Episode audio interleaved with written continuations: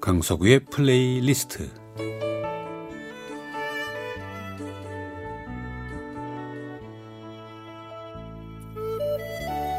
살아가면서 제가 느끼는 저의 어떤 생각, 저의 감정 혹은 오래전 저의 추억과 아름다운 곡을 엮어서 보내드리는 시간입니다. 강석우의 플레이리스트.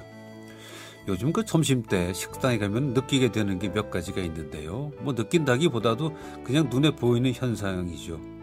우선 그 젊은 분들 혼자 식사하는 사람이 눈에 띄게 많아졌어요. 우리 세대는 식사를 혼자 가면 안 되는 줄 알았던 세대인데 요즘 젊은 친구들은 뭐 더치페이가 몸에 밴 세대니까 식사 후에 어차피 각자 계산할 것이고 특히나 이 코로나 때문에 식사하면서 대화 나누기도 그렇고 해서 아예 혼자 가서 식사하는 게 편하겠구나 싶긴 한데 또 한 가지 눈에 띄는 것은 저는 그 문제를 조금 심각하게 보는데요. 식사 때 그 자세 말이죠. 그게 요즘에 안 좋은 정도가 아니라 참 너무 자세가 나쁘더군요. 그러니까 길거리 가다 보면 척추 관절 병원 간판 또 도수 치료 간판이 점점 많아 보이는 게 이유가 있었습니다. 우선은 한 손으로 물론 식사하면서 다른 한 손은 휴대폰 검색을 하면서 글쎄 밥을 먹으면서까지 동시에 급하게 검색을 해야 할 일이 그렇게 많은가요? 뭐 그런 사람도 물론 있겠지만 그 제가 이해하기에는 이런저런 이유로 식당에 혼자 오기는 왔는데 혼자 앉아 있자니 뭐 눈돌 눈 둘 곳도 마땅치 않고 옆에 손님들과 자꾸 눈 마주치기도 어색하고 그 집중할 곳이 필요한데 그때 그 휴대폰이 그 어색한 분위기에서 구해주는 역할을 하는 거 아닌가요? 뭐 그건 그렇다 치고 저는 한쪽 다리를 꼬고 앉은 자세인 게 참 큰 문제라는 생각이 듭니다. 게다가 대부분은 또 검색을 하고 식사하다 보니까 웅크리고 웅크린 자세죠. 그러면서 휴대폰을 보는 그 자세.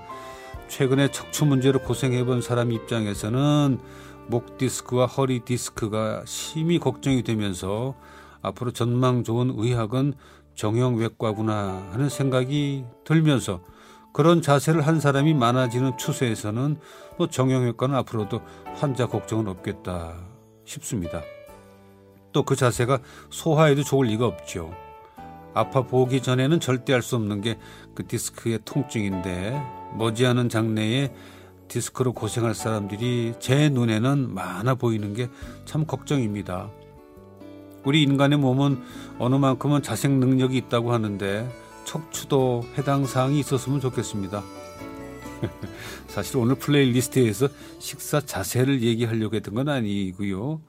그 요사이 텔레비전 프로그램은 전에는 그 텔레비전 프로그램은 드라마, 쇼, 그리고 메인이 뉴스 뭐 이랬지 않습니까? 요새는 예능이 대세죠.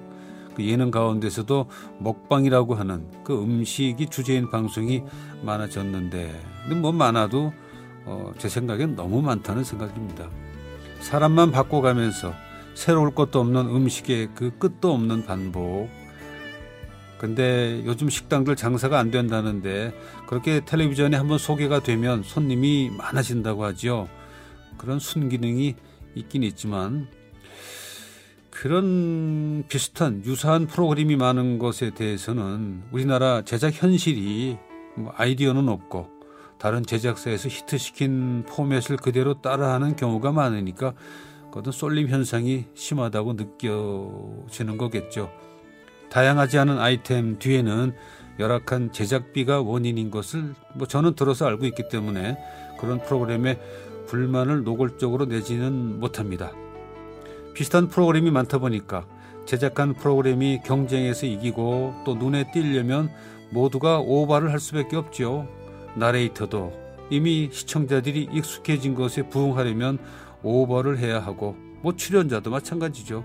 입을 무리하다 싶을 정도로 더 크게 벌려야 하고 먹음직스러움의 개념이 뭔지 아는지 모르는지 볼이 터져라 말 그대로 걱정스러울 만큼 음식을 밀어 넣고 있고 그리고 음식을 입에 넣기 무섭게 일명 엄지척이라는 거 엄지손가락은 또 무조건 들어줘야 하고 그래서 음식이 나오면 그 들리는 출연자의 소리는 언제나 제 귀에 같아요 맛있겠다 아 먹고 싶다 그리고 음식을 입에 넣으면 맛있어, 맛있어.